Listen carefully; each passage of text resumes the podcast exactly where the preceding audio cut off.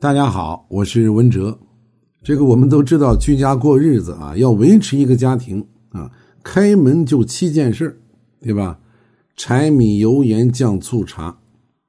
而一个人呢，要活着，就需要营养和氧气的充分供应。那么，营养的作用就是提供能量，氧气是干嘛的？氧气是来帮助燃烧营养的。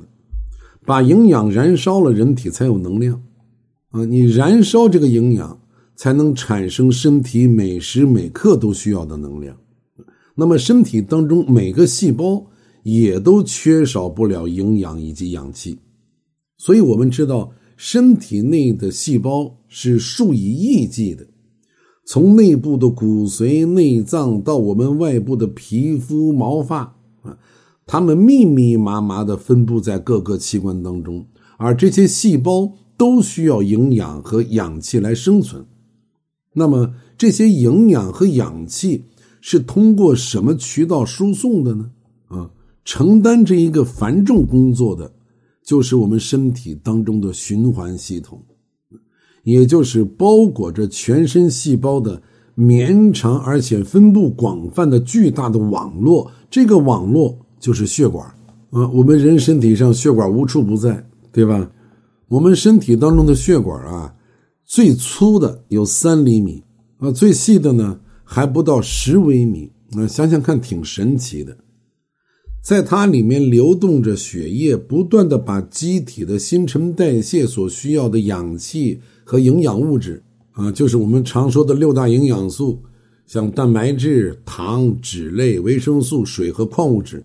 运输到我们身体的各个部位啊，供我们组织细胞维持正常的功能所需，然后又把机体代谢过程当中产生的废物，你像二氧化碳以及其他的废物，你像尿素、尿酸这些，从组织当中收回，再给它运送到肺、肾、皮肤，包括肠道，最后排出体外。啊，另外，人体的皮肤。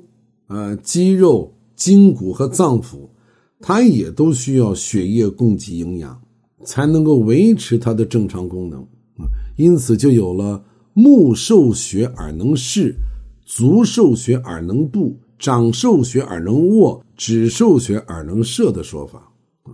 血液的正常循行啊，它需要两种力量的支持，第一就是推动力，第二就是固摄力。这两种力量的协调平衡，维持着血液的正常循环流转。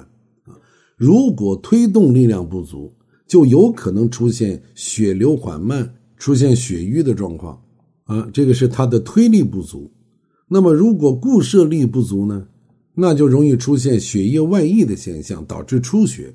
啊，所以血液循环要在心、肺、肝、脾、脉等脏腑组织的共同作用下来完成。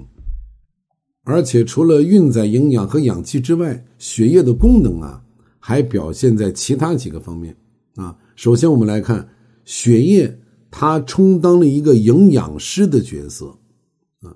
血液是由营气和津液组成的，这大家都知道了，对吧？那么营气呢，是水谷精微当中的精华部分所化生的，而津液呢，它可以乳润全身，因此血液的首要功能。便是营养和滋润的作用，啊，血脉行于脉管当中，沿着脉管运行到全身，啊，内至五脏六腑，外达皮肉筋脉，对全身各个脏腑组织不断的发挥着营养和滋润的作用，来维持我们机体的正常的生理功能，啊，这是它的一个重要作用，嗯，血液的这种营养和滋润作用。我们可以从面色、双目、肌肉、皮肤、毛发以及肢体运动等各个方面来反映出来。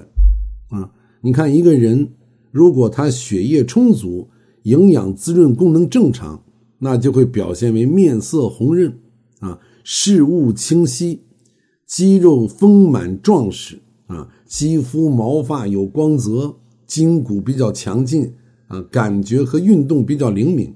那反过来就不好了，对吧？如果一个人血液亏虚啊，营养滋润功能在减弱，那除了可能引起脏腑组织功能减退以外，还会出现面色萎黄啊啊，视物昏花，唇甲色淡，皮毛枯槁啊，肌肉消瘦，筋骨微软，肢体麻木，运动不灵活的症状啊，这是血液营养师的作用。其次呢，血液还起着调节器的作用。人体维持正常的生理机能，需要有一个相对稳定的内部环境，比如体温，比如我们的酸碱度，比如渗透压等等。那么这些都有赖于血液内的成分在循行的过程当中，与外界环境和体内的组织细胞不断的进行物质和能量的交换啊，通过神经体液因素发挥着它调节的作用啊。我举个例子。